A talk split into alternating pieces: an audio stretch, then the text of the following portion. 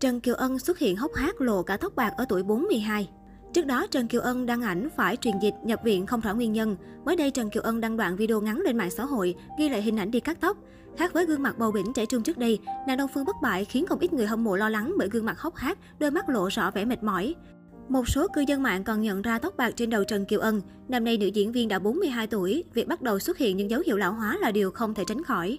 Trước đó vài ngày Trần Kiều Ân chia sẻ hình ảnh phải nhập viện truyền dịch, dù không tiết lộ rõ bệnh tình, song sao nữ cho biết cô phải nằm viện một thời gian. Trần Kiều Ân cũng chia sẻ vì mạch máu quá mỏng nên sau khi tiêm, cánh tay của cô bị sưng phồng. May mắn trong khoảng thời gian nằm viện, bạn trai cô là Alan luôn ở bên chăm sóc. Anh cũng tận tình nấu nhiều món ngon để bồi bổ khi Trần Kiều Ân đang bị ốm.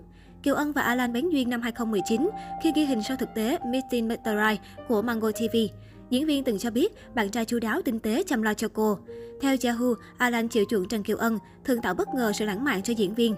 Được biết, Alan sinh năm 1988 là phú nhị đại, con của người giàu có trong gia đình kinh doanh thực phẩm chức năng, bất động sản ở Malaysia. Anh sở hữu máy bay riêng, bộ sưu tập siêu xe. Alan đam mê nghệ thuật, sở trường vẽ tranh sơn dầu. Cuối tháng 9, Trần Kiều Ân tổ chức để kỷ niệm 2 năm yêu thiếu gia. Theo trang UDN, đôi tình nhân hẹn hò tại một nhà hàng tối 22 tháng 9.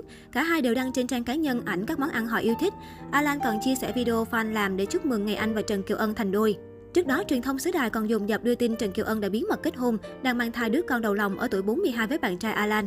Đáng chú ý, người hâm mộ bắt đầu nhận ra dấu hiệu khác biệt mà Trần Kiều Ân cố tình thể hiện trên mạng xã hội. Cụ thể, nhiều người nhận thấy nàng Đông Phương bất bại rất quan tâm tới hội họa. Cô và bạn trai thường xuyên đi bảo tàng và dành thời gian vẽ tranh. Trên story Instagram, Trần Kiều Ân khoe loạt ảnh cùng dòng nhắn. Ông xã vẽ bức họa tới ba rưỡi, thậm chí còn gọi Alan là ông Tăng một cách trân trọng. Chính vì điều này mà netizen cho rằng Trần Kiều Ân đã kết hôn. Thời điểm đó liên lạc với phía đại diện của nữ diễn viên họ Trần, quản lý lại có nhiều động thái ước mở. Không phải đâu, chuyện đời tư chúng tôi sẽ không phản hồi. Sau đó nói thêm, tương lai chúng tôi sẽ công bố thông tin sau. Lúc này Trần Kiều Ân bất ngờ xóa story viết chữ ông xã luôn.